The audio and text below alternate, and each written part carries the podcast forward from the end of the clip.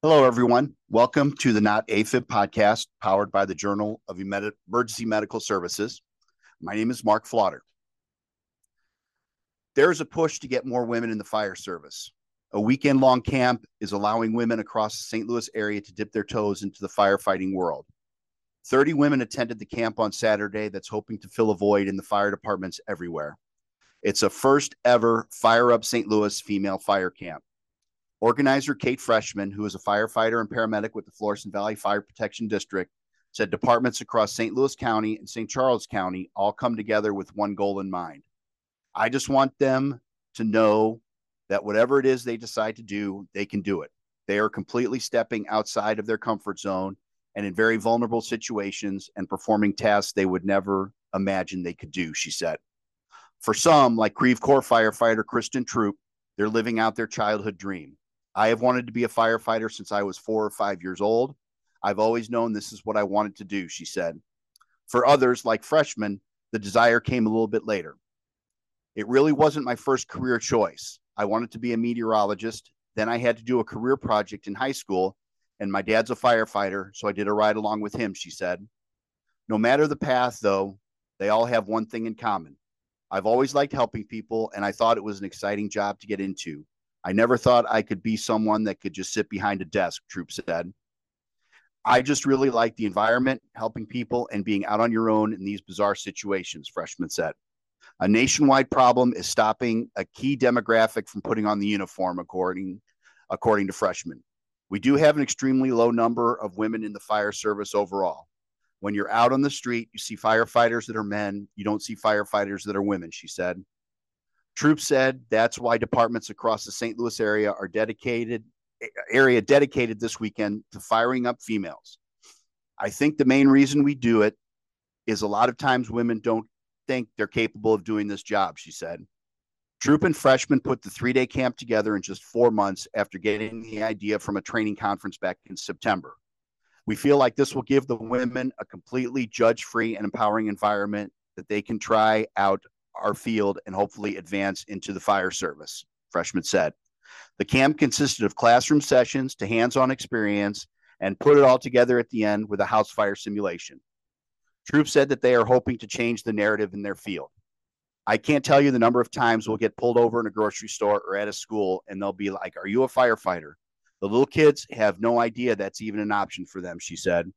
At the end of the day, though, Freshman said they want to empower women that they are capable of anything. It's even more meaningful to me that they can take this into their personal life and think, oh, if I can do that, then I can accomplish this, she said.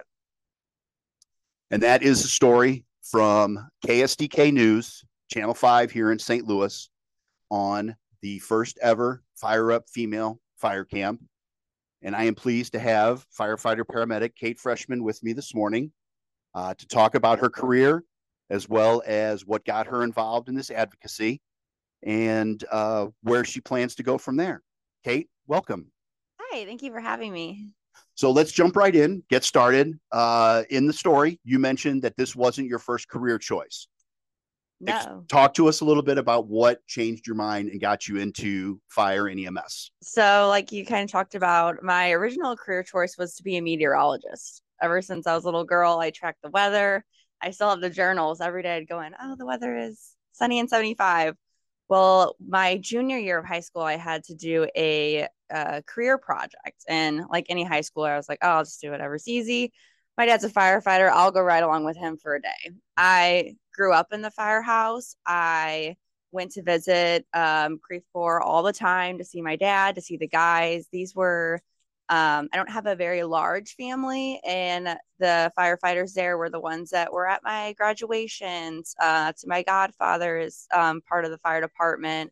Um, they were there at my birthday parties, everything. They were always my cheerleaders. And so I went to ride along with them and we went on some calls uh, and I just totally fell in love with the job. We didn't get any really crazy calls or anything exciting, but I I liked being in the environment where it's you and one other person, you're making decisions on your own, you're helping people, and you're always in a variety of environments. And so I was like, I don't know why I never thought of this, but I want to go do this. And so originally I had no desire to be a firefighter at all.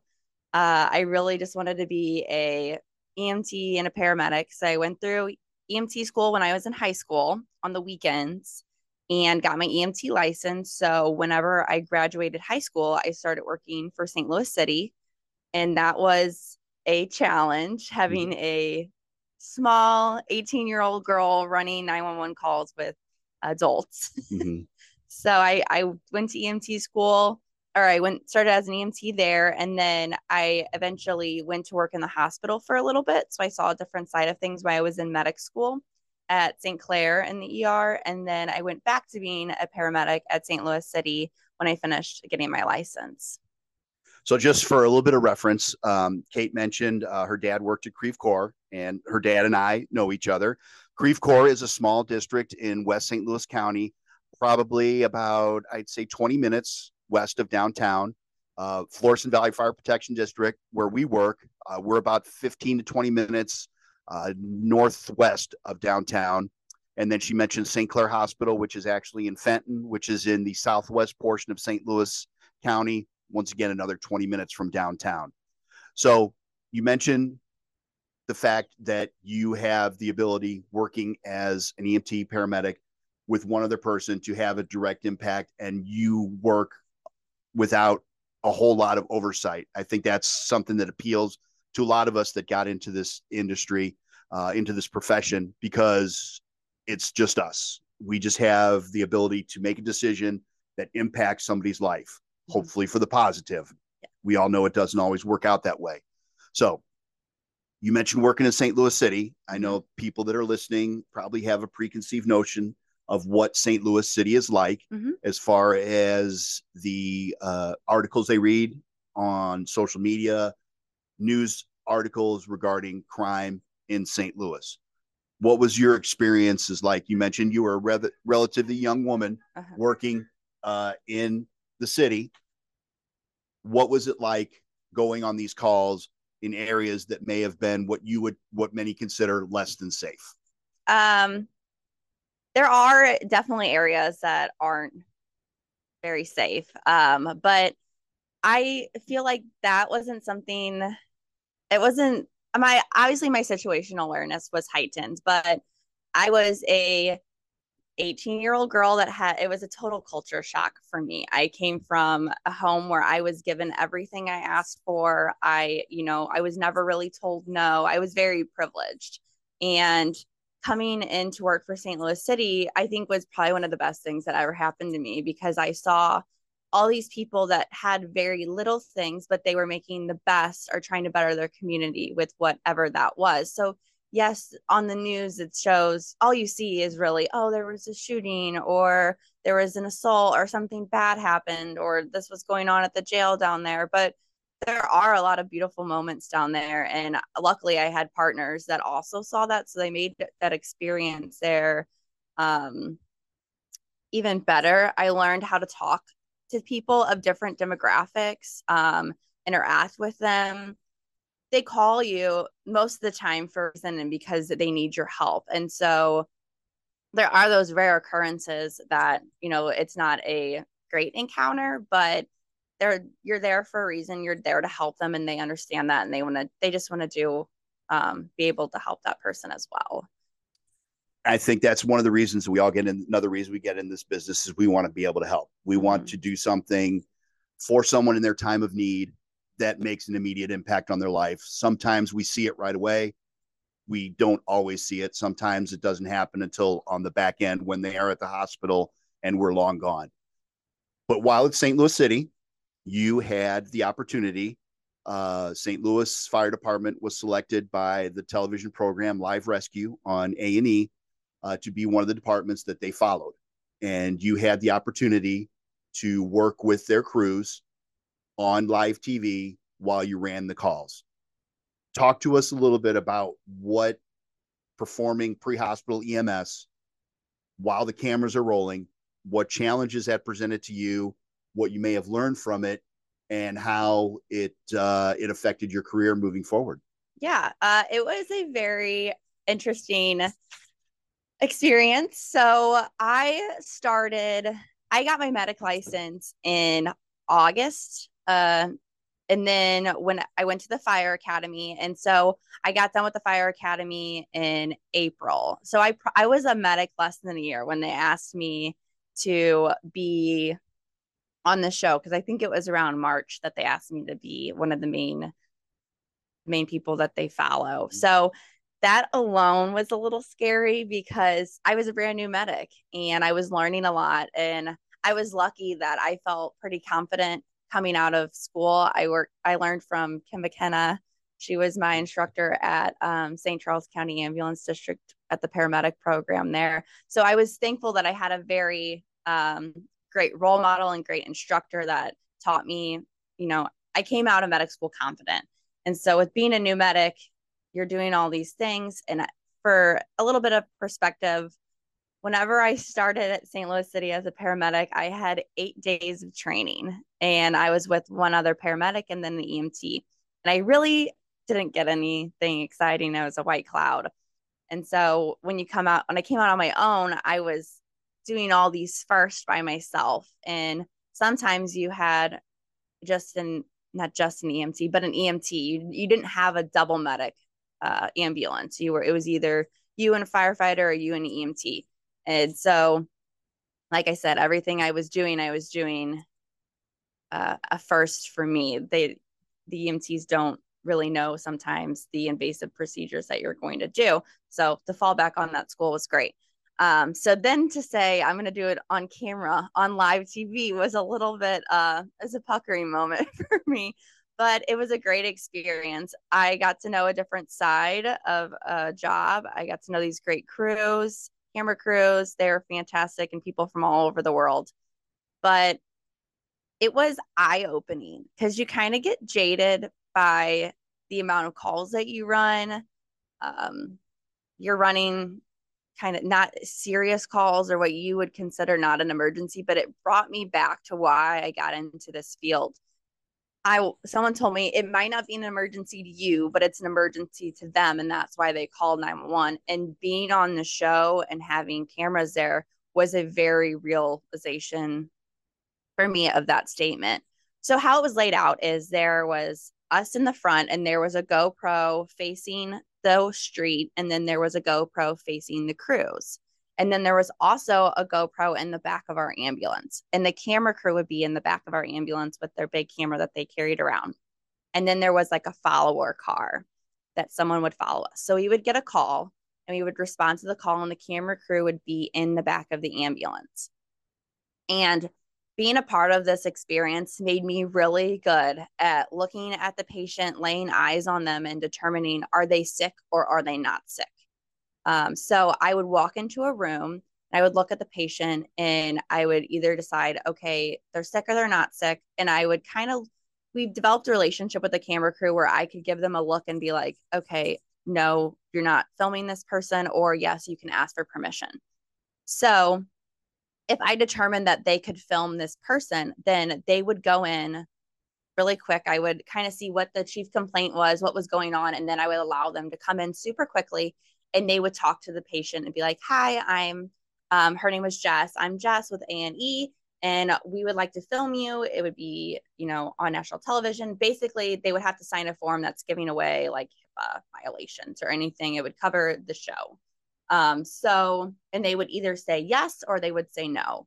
And so this brought in that that's kind of where that vulnerability or that emergency came into play is I realized that they almost like they are vulnerable when they call, whether it's for a stub toe or they were shot or their loved ones having shortness of breath, whatever the matter is, they were vulnerable and they they often felt more comfortable just talking to me or talking to my partner or in a private space. No one wants to share what their emergency is in front of a crowd of people, let alone on a TV show that's being live. Um, so that made me realize in my career later on that it's easier to pull someone aside or get them away from people, especially when it's an emotional call and they kind of open up to me more and I learned how to talk to them a little bit better and be more empathetic of what they're going through. So I'm very thankful for that. Um, But let's say that they do allow them to film. So then they could film in their home. They are allowed to film in the back of the ambulance and they can film wherever they want. Now, if they do say no, then they don't film them. Now, it's a little bit different if we were to have a call that was out on the street. For example, I on the show, I'm responding to an overdose and it is in the Rally's parking lot. And this guy was slumped at the wheel and we pulled him out of a car, gave him Narcan on the street, and then he came to and we took him into the back of the ambulance. Well, they didn't film him in, in the back of the ambulance, but they filmed him the entire time we were treating him and pulling out of the car, etc. So they're allowed to film anything. This is to my understanding that is anybody could take out their cell phone and film. So they were able to film that. But now, if they were in a house or in the back of the ambulance, they could not film anybody that was altered, that was on drugs, that had been drinking, anything that would really, they could come back and say, Well, I wasn't in my right state of mind. I couldn't actually give um, you permission to film me. So those were kind of off limits. Um, but I think the big takeaway was that people actually are vulnerable when they call. It is you know, you kind of get jaded by the amount of number of calls that you run. There were very few instances where they had altercations with the uh, camera crew. Some people, like, it's like anything when the news shows up and they put a camera in your face, people don't like that. So there's some area or some calls that we were on where the family's already upset. That sometimes we had a very long ETA to get on call, on scene of the call. So that was already frustrating enough. They're upset with us that we took so long. And then we're, because we are short on buses. And then you walk out and then you have a camera crew with you. So that there were some altercations there. And I felt very bad, but they don't want to be filmed. So I'm sorry. My priority as the patient, my priority is not being on TV. Um, so it's doing what is best for the patient. And I felt like sometimes they felt like they had to say yes because you know they won't don't want you to be tr- they don't want to be treated less than a patient. They want you to give the best care. So there was that kind of dilemma and I would kind of weigh that when I would be like, okay, yes, you could film or no, you could film, just kind of by the way the the patient was presenting emotionally.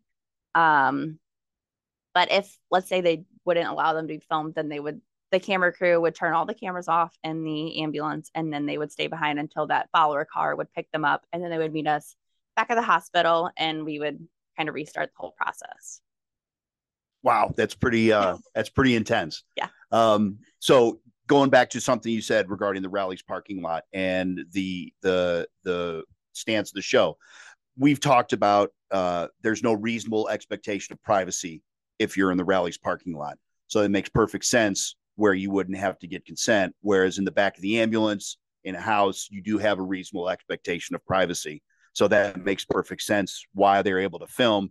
And you touched on it earlier. If you if a, if a bystander can pull out their cell phone and record it, um, th- that eliminates the reasonable expectation of privacy.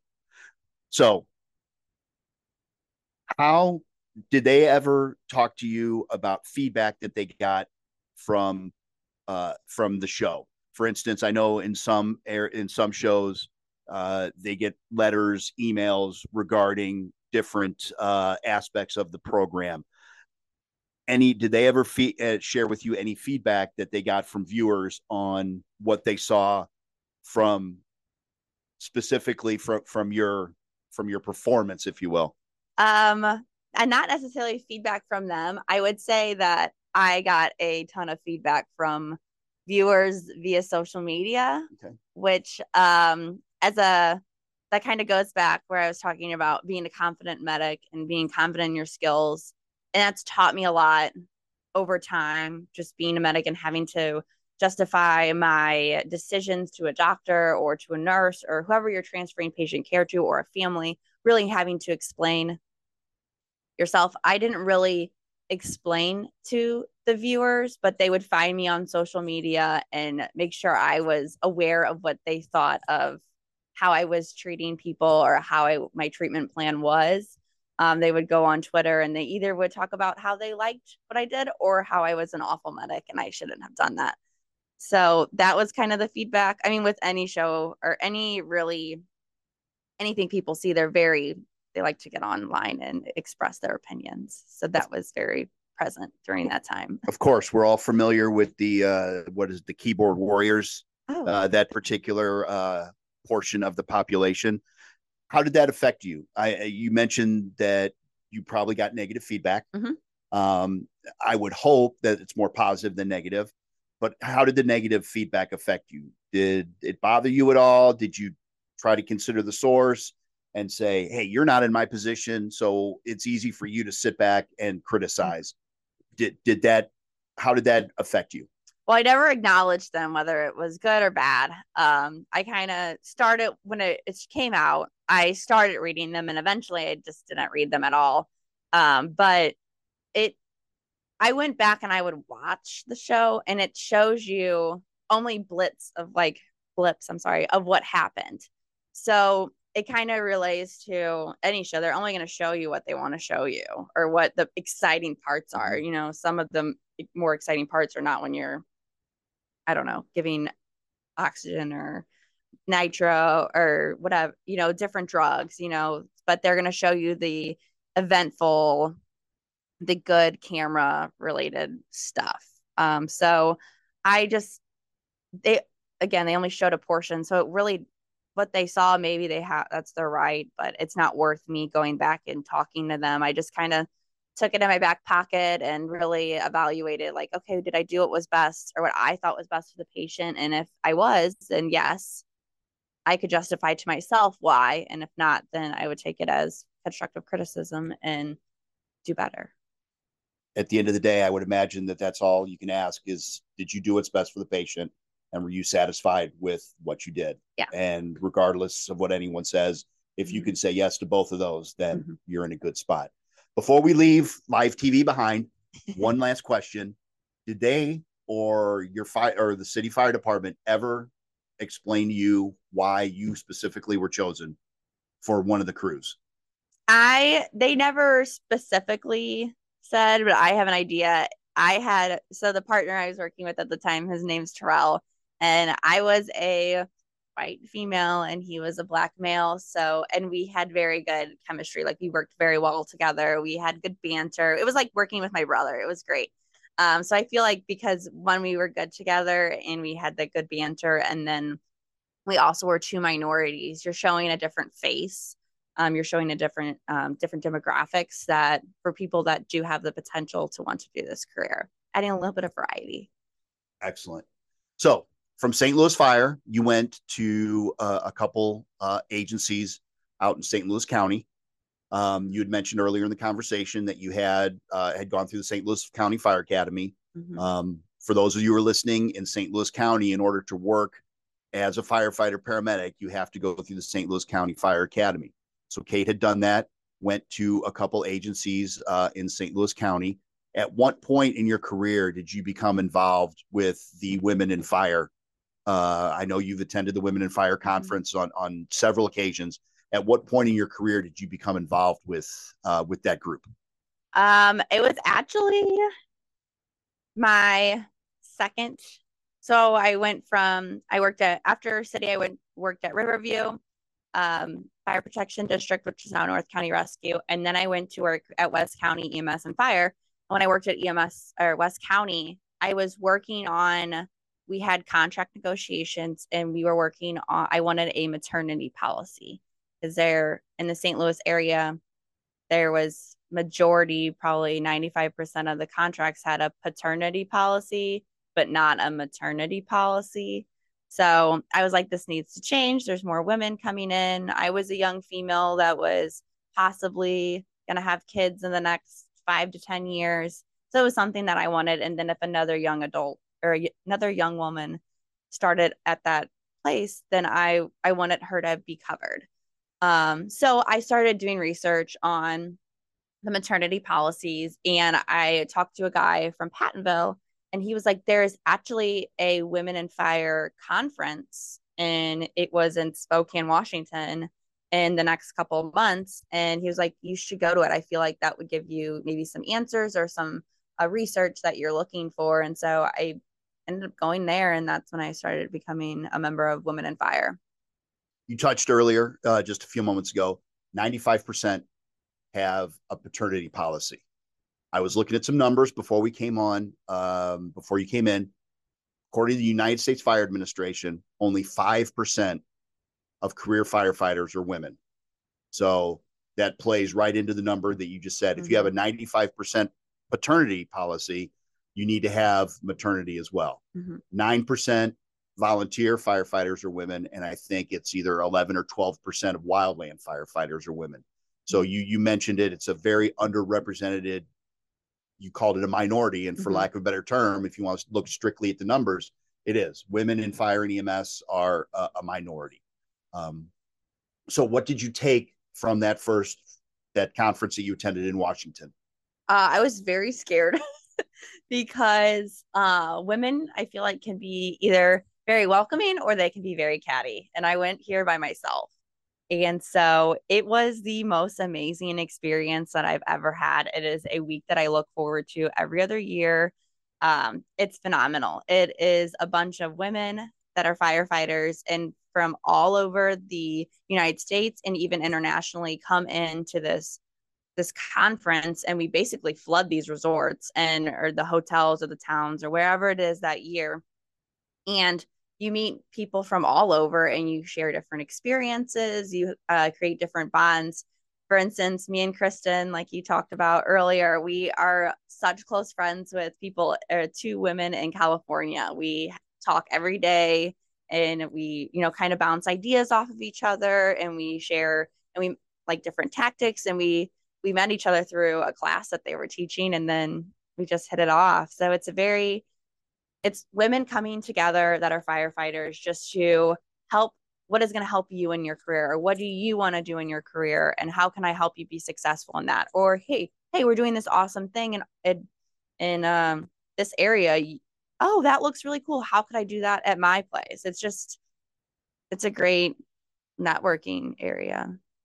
And that's pretty much the goal of almost any conference whether it's uh, women in fire whether it's a fire conference ems is is you make those connections, those network, you do that networking, you make those connections that you mentioned are career long, lifelong, where you can rely on someone if you're having an issue or you're not sure where to go in a certain path. Now you have that connection where you can get advice and doesn't necessarily have to be from someone in your district or your area. It's a completely uh, objective point of view from someone halfway across the country. Mm-hmm. So you come back from Women in Fire, what's your next steps from there? I know you've been involved with Camp Fury. Mm-hmm. Um, is is that that Women in Fire? Is that what led you to Camp Fury, which is for uh, put on by the Girl Scouts? Is that correct? Talk to us a little bit about that. So Camp Fury is a awesome program. Um, so it I can't remember. It's been going on for a while uh, before I even started in the fire service, and some of the girls that put it together, there have been people that I have looked up to my whole life, or not my whole career, I should say, my whole fire career. And so um, one person came up to me at a union meeting was like, Oh, hi, I'm so and so. You should come help with this camp. And I was like, Absolutely. Just let me know when. And so it, it was a nice little outlet for the instructors to get together because it's all female instructors from all over um, St. Louis, St. Charles, St. Louis City. All us female firefighters have a like a place once a year that we could get together and talk. But then you're also sharing your career with these young women. So Camp Fury, or yeah, Camp Fury is a camp. It's a week long and it's partnered with Girl Scouts. And so it is fire, EMS, and police. So the girls usually do two days of fire and EMS stuff and then two days of police stuff. And then they have a graduation. So you're sharing all aspects of uh, public safety. So it was also a way for the female firefighters and paramedics to get to know the female police officers that work in the area as well. And so it created a bond with everybody. Everybody at Camp Fury, I feel like, is very close. They go on camping trips, hiking, uh, they get together frequently. um, but it opened that outlet. So these you're teaching your job to these high school students, and they stay at a camp that um, Girl Scouts work. They work with Girl Scouts to provide this camp, um, and it's a week long event. Well, you touched on this camp is geared towards uh, high school age girls. Yes. So they are still very curious about what they want to do with their life. So this yes. is a great introduction to fire, EMS, law enforcement for them and gives them an opportunity through hands-on experiences to determine if this is something that they want to pursue. Yes. So from Camp Fury, tell us a little bit about how Fire Up St. Louis was born. Okay. So, and I'll add that Camp Fury has a sister camp and it is um it's catching fire and it's the age group below high schoolers. Okay. So they kind of incorporated there was something for middle schoolers or something for high schoolers and then the kind of um, resources for camps as far as women in fire go came to a halt as far as age range. Okay.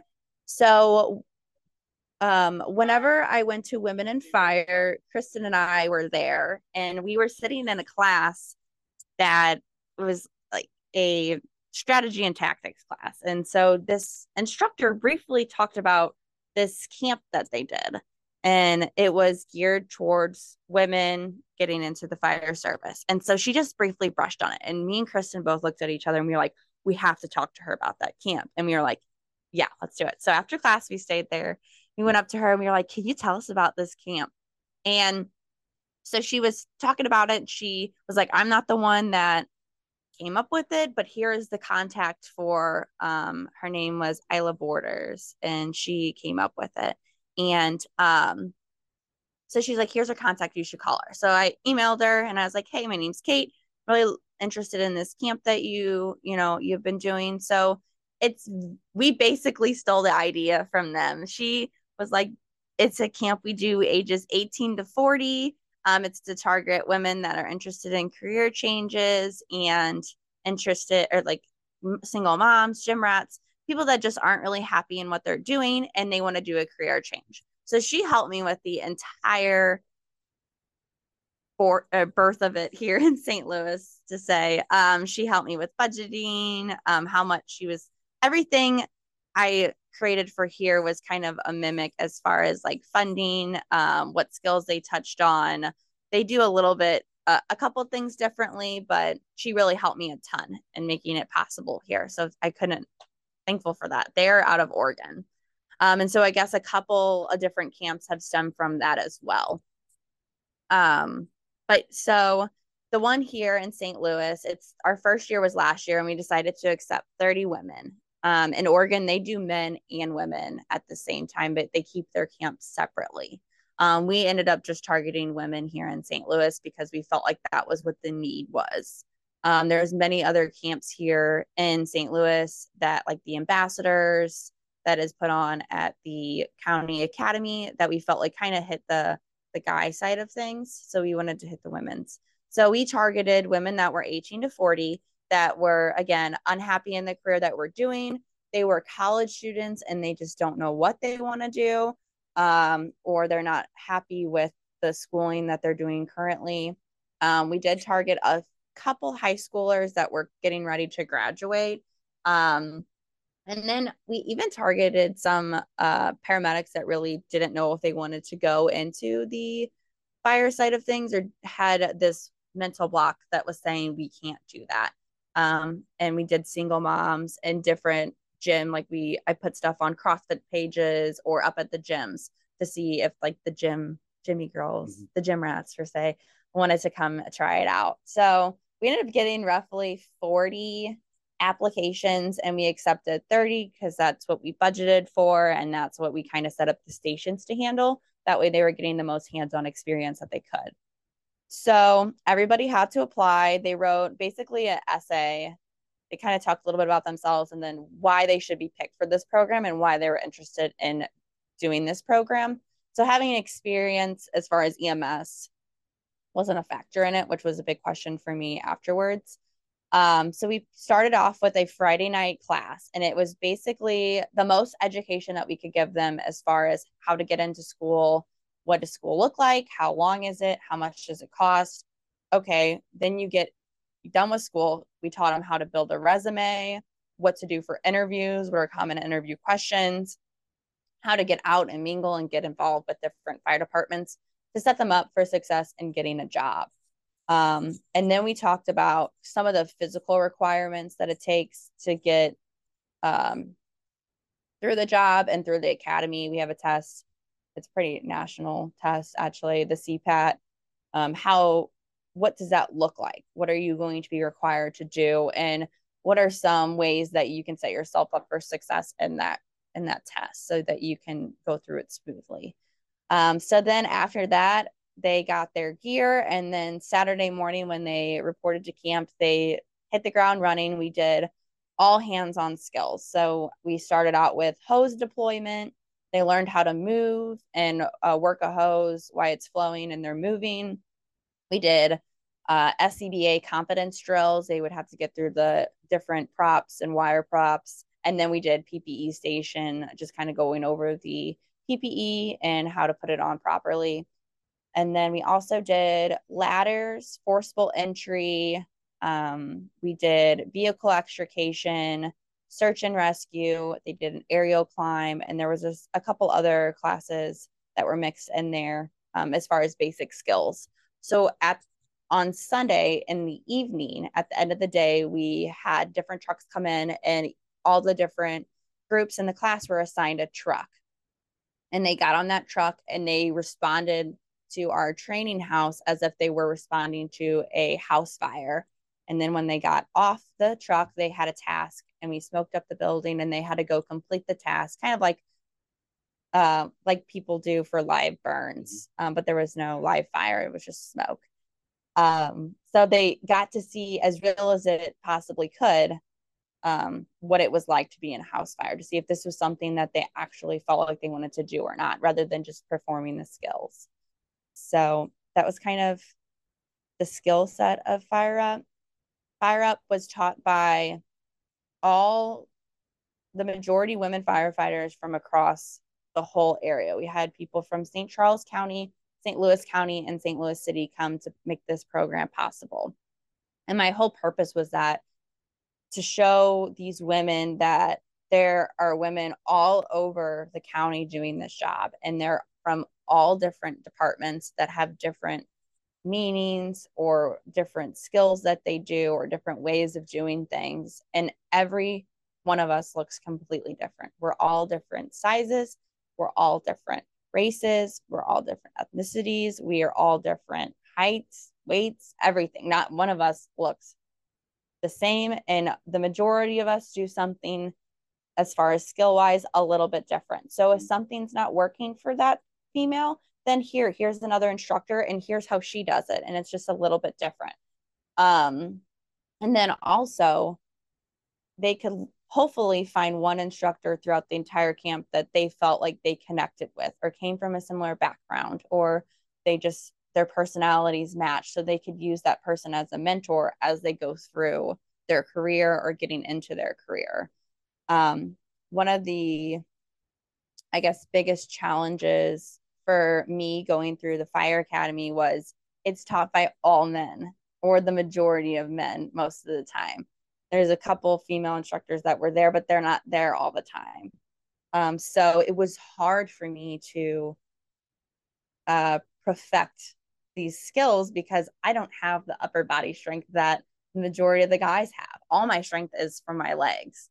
And so I had to really figure out how to do these skills. And I am a firm believer that if you cannot do every part of this job, then you should not be doing it. So we need to set these recruits and these women up for success that it is hard and it's even harder to do it the way the guys do it. So here's a way that we can do it that will work for our bodies and will make it a little bit easier for you. And most of the time, when I show the guys that, they're like, oh, that's way easier. I'm going to do it that way, anyways. So it's that was my kind of goal. The I came out of the academy and I I was confident in my skills, but I felt like there was a lot of room for improvement. For example, I hated throwing ladders, hated it, couldn't stand it. And so when me and Kristen were going to Women in Fire, we were like, she's like, what do you want to take? And I was like, let's take ladders. And she was like, I hate ladders. And I was like, I know I do too. Let's take ladders. And she was like, fine. And we came out of it and we were like, this is awesome. We love throwing ladders. We figured out a way to do it that worked for our bodies because it was taught to us mm-hmm. by other women that had to figure out how to do it.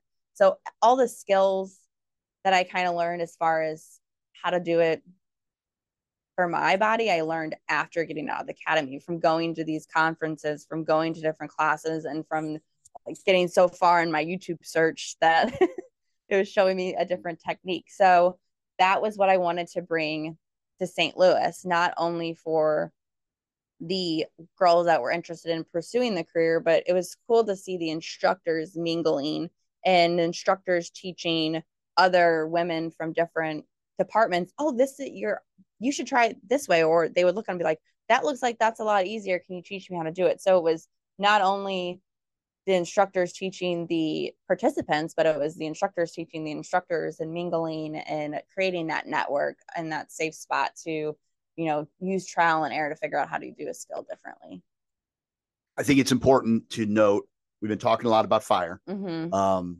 and you mentioned that some of the applicants you got for your camp were already in ems and they're paramedics mm-hmm. um, there are more females uh, that work on the ems side um, and that don't necessarily work on the fire side um, at least in st louis county working at fire districts and fire departments uh, usually provides a little bit better pay, better benefits packages than some of the EMS only agencies. Now there is one, uh, St. Charles County has a countywide ambulance uh, that that does uh, treat their members very well as far as pay and benefits goes. But there are some other agencies that do not, and you can look at the EMS 2023 trend report um, across the country, and you can see that pay is a big factor in recruitment and retention. Um, and as I mentioned, fire districts and departments generally pay a little bit better. So that's why we're focusing a lot uh, on fire with this conversation, uh, as well as the fact that that's uh, that's where Kate's uh, experience is.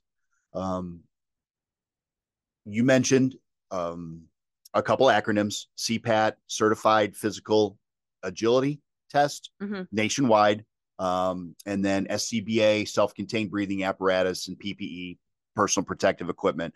I think PPE something in the last few years we've all come to know, unfortunately, because of COVID. Um, so, Fire Up St. Louis on schedule for next year, 2024, April. Yes. Okay. Yep. It is April 26th through the 28th. Excellent. And you mentioned that you get a lot of uh, instructors from across the area St. Charles County, St. Louis City, St. Louis County. Um, have you found that you are having to ask people or are they coming to you wanting to participate because this sounds and we're going to talk here in just a few minutes about some of the success stories from the camp that you ran in april and i imagine that those word gets out because the fire service ems mm-hmm. as anyone across the country it's we're a small community so word's going to get out do you have people that are banging down your door wanting to help that may not have been involved last year but hear about the success and now they want to be part of it uh, I have heard a little bit of that. So this was probably some of my favorite parts of last year was so I I kind of started a group message and this is how um it kind of started with as far as instructors was Kristen and I started this group message and we are like, hey, we're doing this camp.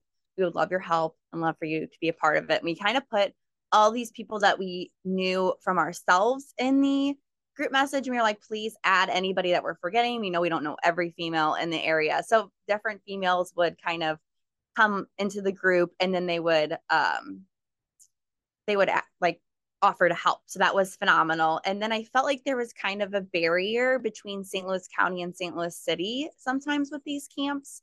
And so I love my St. Louis City people there are amazing. And so I kind of talked to some of the girls from there that I was close with and I was like, could you please come help with this? I feel like this would be a great, you know, way to open channels up for women at least. And so they did and they hit it off as well. County people love them. They're great. So it was it was awesome for that. And then my favorite thing was I posted it and I would get these random messages from people that I had no idea. Um, there's one girl from Rock Township or Rock Community rather, and she was like, I work at Rock and can I come help? And I was like, I have no idea who you are, but please come. Anybody is welcome. Um, and so it was cool to see us meet this entire new group of females that we didn't know were in St. Louis County. And I that's what some of them came up to me and, and it was like as much as this was empowering for the girls, it was empowering for the instructors as well to just open those lines of communication and have an outlet. Um, some of the parts of the camp we had like closed door discussions on it's not sunshines and rainbows during this or getting into this field. Um, sometimes you have hardships and you're in a male dominated field and there's a potential that you will be the only female for a while. And what like how are they going to treat you? And you know what is a big deal and what is not so much a big deal? Um, and so they shared some of their experiences with the participants that they had to go through and knowing that, okay, well, I did it alone, but you don't have to do this alone. Or if this is happening to you, like we're all here, we're all like, we'll help you get through this, or we'll talk about how to, you know, address these issues if you come across them. Um, I have like there is one other female that works here and she's a little bit older than me and she had a completely different experience coming into this field than I did, but she made it so much better for me. Like I haven't had at least where I work now any issues and I'm thankful for her because she kind of broke that barrier down for me. Um so that's what these women were trying to get across to them, you know, where was it? Where is it now? Like you're in sitting in a firehouse that all these guys want you to succeed in and there were male instructors in this um that from Florissant and a couple different districts that came to help with the camp. And it was good to have those guys there to show okay there's women and this is how you do it and we're here for you. But there's also the guys that want you to succeed too now. Like there's these guys that you know will help you figure out a way to do things that you're successful. Like i'm thankful that my crew now like not everything comes easy to me, um, contrary to what people believe. Um, but th- I have one guy that will sit down and like, okay, how are we going to figure this out? How are we going to make this work for you? And we'll spend, you know, however long working on different skills. So I feel confident in it. Um, so as far as instructors, sorry, I got off topic, but as far as next uh, instructors for next year, um, I have had a, a, more people reach out to me, um, wanting to be a part of it. I, like you said, word travels fast. So I welcome anybody that is wanting to help or just wanting to, you know, kind of see what it's all about. Or um, I've had a couple different people from different cities reach out to me as far as bringing this camp to their area. Um, so um, that is great. And then we also have part of the camp is teaching, trying to encompass the whole part of being a firefighter. And I feel like one of the biggest parts that I love is the culture and the brotherhood and sisterhood of it all. And so we decided last year we were going to make a scholarship in honor of a, fire, a firefighter that died here in St. Louis. She is from Louisville, Kentucky, and worked as an EMT firefighter there. But she, um, when she was up there, she was really big in empowering women and um, just showing them that they could do whatever it is that they wanted to do and she was driving through St. Louis on the way to a volleyball tournament and she died in a car accident. Her name is Leslie and Prather. And so we made a scholarship in honor of her to kind of hold her legacy here where she died. And I felt like this really showed the girls the sisterhood and brotherhood aspect of the career that we have. Um, that you could walk into any firehouse and be like, hey, I'm a firefighter, and they would welcome you in. Um, you're just everybody's so close and it's not anything you get with a different career. So we had Louisville um, come down and present the scholarship with us. And so they'll be here again uh, next year. And so the scholarship sent one girl to EMT school and one girl to the fire academy. So hopefully, hopefully we can do that again next year. That's outstanding. And I can't agree with you more on the brotherhood sister sisterhood uh, aspect. You go anywhere, like you mentioned, and you walk into a firehouse. As soon as they find out that you work in the field, chances are 95% that you'll have a cup of coffee in front of you probably within the next few minutes. Mm-hmm. Um, so that's outstanding. You mentioned the scholarship. Mm-hmm. that's one of the success stories that I wanted to to bring up. Yeah. Um, we have a paramedic student that's writing with us that is the recipient of one of your scholarships, correct? Yes. And if I'm if I understand what she told me recently, her going down this road to become a paramedic, go through the fire academy, become a paramedic, firefighter paramedic, has now inspired her husband, who used to be in the field. Is that correct? Yes. Inspired him to get back into it as well. Mm-hmm. Is that mm-hmm. right? Yes. So not only are you having an effect on the on the women that come to your camp, but they're now taking it back and having an effect on those in their lives. Mm-hmm. So by extension, your your in, influence is spreading not only to the the women at the camp, but the people with whom they interact. What is that when you hear about that? How does that make you feel? It makes me feel really good. Um, that's kind of the whole goal is to like the motto is inspire, empower, and transform. That's what the camp is all about. And we want to, whether they decide to go into firefighting or not, we just want to empower them and show them different careers that they could do. But you're also having these women use power tools, they're throwing ladders. These are all things that they could do in their daily life that they women aren't taught those skills the majority of the time we're not so they can use those skill- skills around the house and just feel better or feel like okay i really never thought that i would be able to do this. And i mm-hmm. stepped outside of my comfort zone and i realized i do not want to do that. But i can take that feeling and the way i pushed myself and did this i can take that into a different career or a different obstacle that they may encounter. Or you decide to go on with the career path and you'll you know you have these mentors now and you have this skill set and the way you felt and you can push yourself through the trials and challenges that you experience with this career. But you're also you know you found what you want to do you're going to develop a career and you're transforming your life. So it's really cool to see that not only is it helping that participant but it's really cool to see that it's inspiring somebody else. And that's it's very cool to have that kind of impact on all these different people in different ways. yes, I I can't imagine that would that's phenomenal. You hit the nail on the head. Unfortunately, this career is not for everybody, mm-hmm. but the skills that you teach in the camp can definitely be used elsewhere. Yes.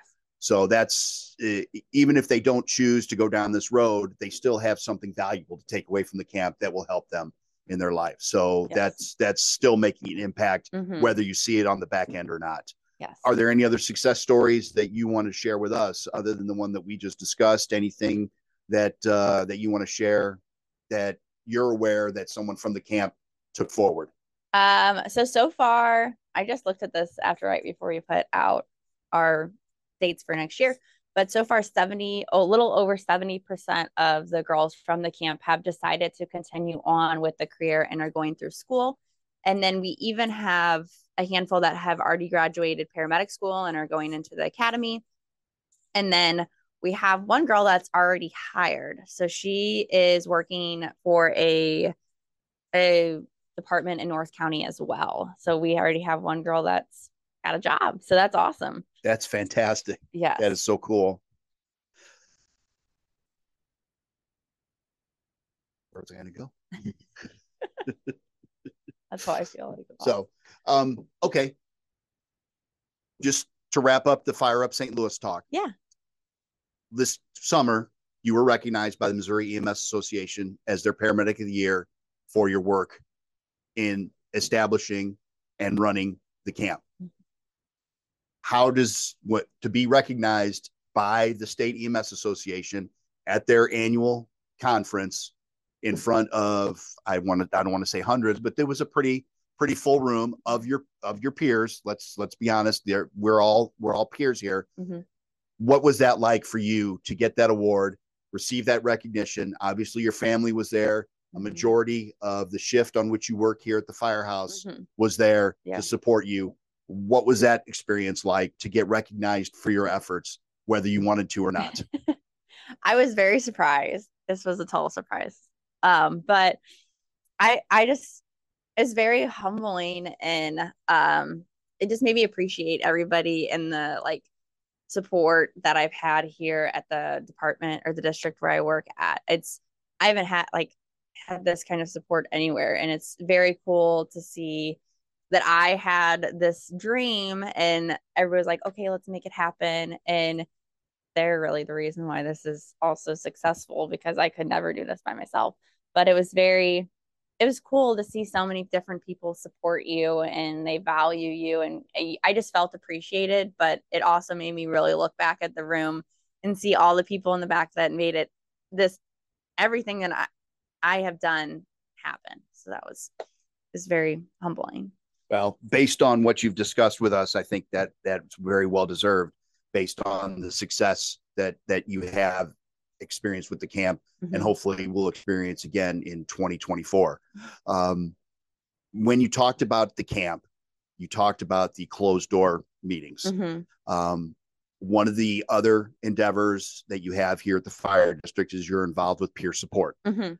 Um, last month, um, we had uh, a group from my ambulance service manager course earlier this year who did a research project on developing a screening tool to identify mental health issues before it becomes a crisis in our Mhm. pre-hospital EMS providers. Mhm.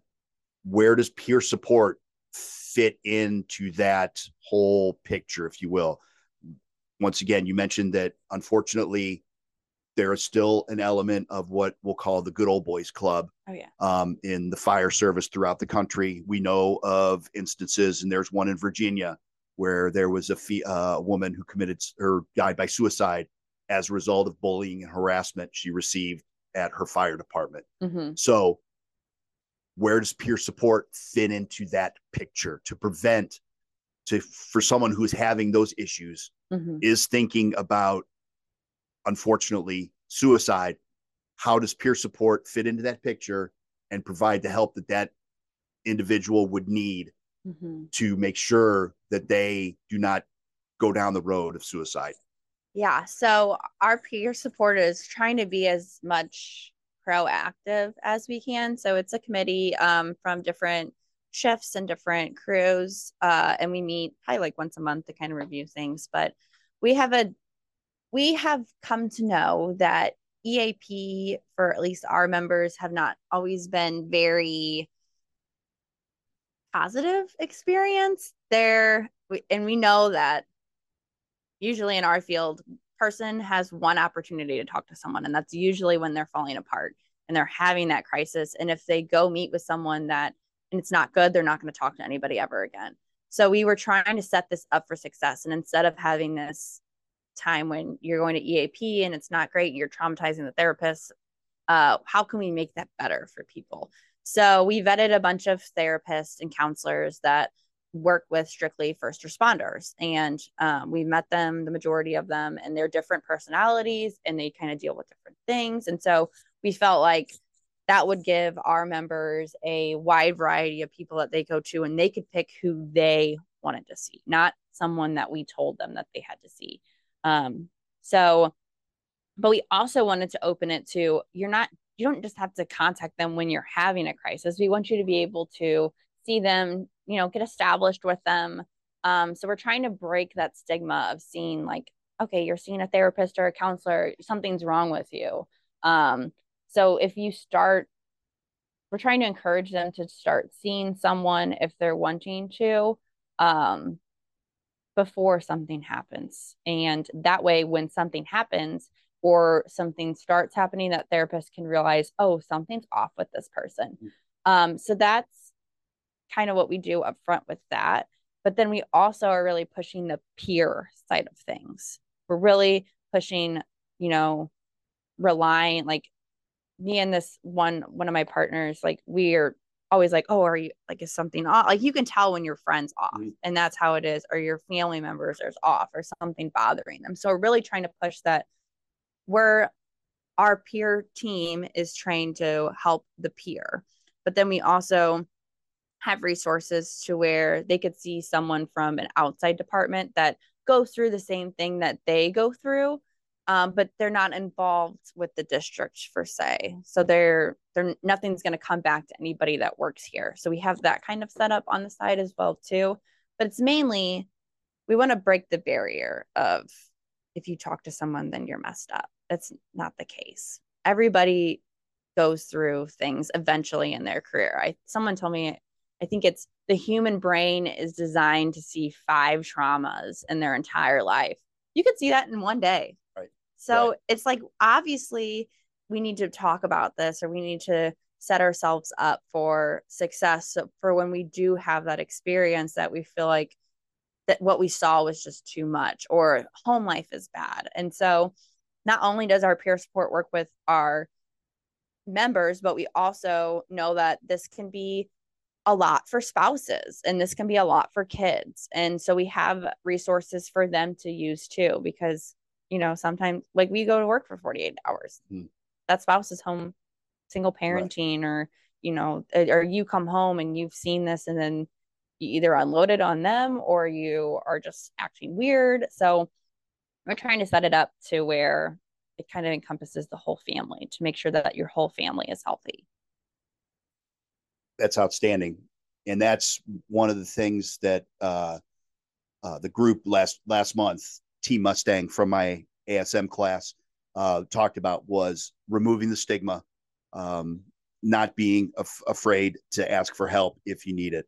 Um, the the leader of the group who came up with the the theme for the project um, works in Canada and unfortunately had an experience where I believe it was within either 16 or 18 months lost two people that were close to him.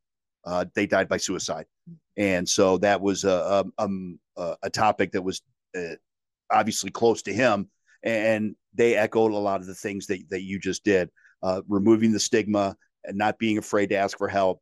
And, and one of the the things that they discussed, and I think is probably uh, a, a purveying uh, thought is people fear retribution for lack of a better term mm-hmm. if someone finds out that they're seeing a therapist that they feel they're going to be treated differently. Uh, they're ostracized. Um, and that's not the case because it, the, there's so much studies have shown. You mentioned it. The the brain is uh, built to to handle only so much. It's basically almost uh, it's like a cup, and once you get full, you're not going to get anything more in there. And, and there are so many uh, books uh, and research out there to show that that's the case. How mm-hmm. trauma affects everybody especially in our field. Mm-hmm. And we can't be afraid to ask for help. And and the peer support is just one way of doing that that fits into a whole system of care, if you will, mm-hmm. whether it's going to a therapist or just talking it out with someone mm-hmm. um, who's been there before. Yeah, I think uh, uh, something for me that was really a realization during this whole process with peer support was I always felt like, for some reason, like you had to see a counselor, you had to see a therapist. And so we sent out like a survey and was like, okay, why what how do you feel like peer support is mm-hmm. doing? Mm-hmm. Do you what do you want out of it? What you know, what don't you want out of it? Or just general feedback on because this this resource is for them. So we want to make sure that we're doing what they want or what they're expecting. Um, so the feedback was great, but it was also like we all go through this stuff together. So it's it emphasized the peer like okay they, we have these counselors and we have these people but we really need to train our people the people that you trust and you talk to every day and see you every day how to recognize the warning signs of someone's not doing okay or they're off and how to you know properly address it and that way they can build that relationship with the your peers mm-hmm. to you know get through different things and then if it's not really working out then you can go see kind of because there's like you said the good old boys club that is mm-hmm. like i will never see a therapist i will never do this and the amount of times i've heard people from the good old boys club say okay i went and saw somebody and it was really i feel a lot better it's crazy mm-hmm. but i know that especially with guys they they like to more talk to their peers so we started really training our peers right Yeah. So you mentioned the training. Mhm. What what is involved in training to become a peer support person? So we have uh with our local, we have a peer support team and they do classes and everything, but we're kind of different and we wanted to do a committee here on at like Florissant Valley that we could kind of keep things in help and get our members assistance immediately, which the local also is really good at doing. But this kind of just keeps it intimate with our district and people that we're really comfortable with. Um, again, now if they don't want to do it with members of our district, then they can also Mhm. see the peer support team that is at a, a local level that you don't have to deal with people that you Right. work with every day. Um, so it's really just getting that uh people resources immediately so it involves going to classes you know diff- doing basically different seminars and different classes and then is kind of the training but then you kind of learn a lot by vetting all of these different therapists Gotcha. Mhm.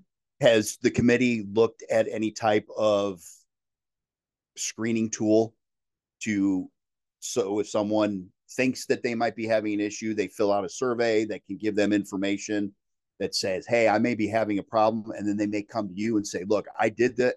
What can I do from here?" Mhm. so we we just made up flyers um and it has a qr code on it Okay. and we put them we're gonna put them around the firehouse um and it says like basically here are the numbers to your committee members but then if you don't want to come to us if you want to do this completely anonymous you scan a qr code and it pops their that therapist contact we have all the therapists listed and it pops that contact up and it gives you their number and you can contact them so that's kind of what we have set up so you could be anonymous about it or you could come to us and we obviously won't you know tell Sure, anybody sure. it stays between us but we want to if you are part of that good old boys club and you think that there's a stigma, like it's all anonymous. You could be Mhm. seen, and there's people that have come up to me and been like, "Hey, I've been seeing someone," and I'm like, "I would never expect you to ever say that," but they've been seeing someone for six months and they feel better, and I'm like, that's the whole point of it. You don't have to, you know, broadcast it to the world as long as you're getting the resources that you need and you're feeling better. Then that's what that's what the mission is. Absolutely right. Well, I think that is a good place to wrap up for today. Um, before we do so, um, I do have one last question that I want to ask for you, completely off fire EMS. Yeah. Um, what is the last book that you read? Um, a court of thorns and roses. Okay. Okay. So not really a field related book, No. more of a uh, a novel. yes. Okay. Excellent. Yeah. Wonderful. And you're also working on your degree. Yes, I am. And how's that going for you? Great. I have less than a year left. Less than a year So, left yeah. for your bachelor's. Yes. Well, that's outstanding. Um, bef- before we wrap up, any social media that you want to share with the listeners, as far as whether it's personal, whether it's Fire Up St. Louis, whether it's something along the lines of peer support, Mhm. anything that you want to share uh, that we can broadcast. If people want to contact you about information, if they want to take uh, something like your Fire Up St. Louis camp in their area, Yeah. what's a what's a website they can look at, an email address that they can get more information. yeah. So um, I'm an open book. Feel free to contact me. Um, my email address is k freshman f r e s h m a n at fvfpd.com. But you can also go online and there's Fire Up St. Louis on uh, Facebook and then also Instagram that you can add if you're either interested in going to the camp, interested in bringing um, it to your city, or you just want to contact me. Um, you can also contact me on LinkedIn at Kate Freshman. I'm on there too. But kind of my contacts all over Fire Up. Feel free to email me or call me. I'm pretty open. So yeah. Excellent. And uh, if you want to learn any more about uh, the fire district where Kate and I work, uh, Florissant Valley Fire Protection District, www.fvfpd, Florissant Valley Fire Protection District.com. Uh, for the show, our uh, Instagram is at not underscore a underscore fib underscore podcast. And uh, if you want to email us, uh, we're not dot a dot fib dot podcast at gmail.com. So uh, I want to thank you all for taking the time to join us. And thank you, Kate, uh, for sharing your experiences with us. Um, for a, uh, a young woman as yourself, you have uh, accomplished more than a lot of people uh, at the at my point in their career have done. So continue to do great work. Uh, we're thrilled to have you, lucky to have you, and look forward to a long uh, career here at the fire district. Uh, for everyone else, thank you again for joining us, and we'll look forward to talking again next month.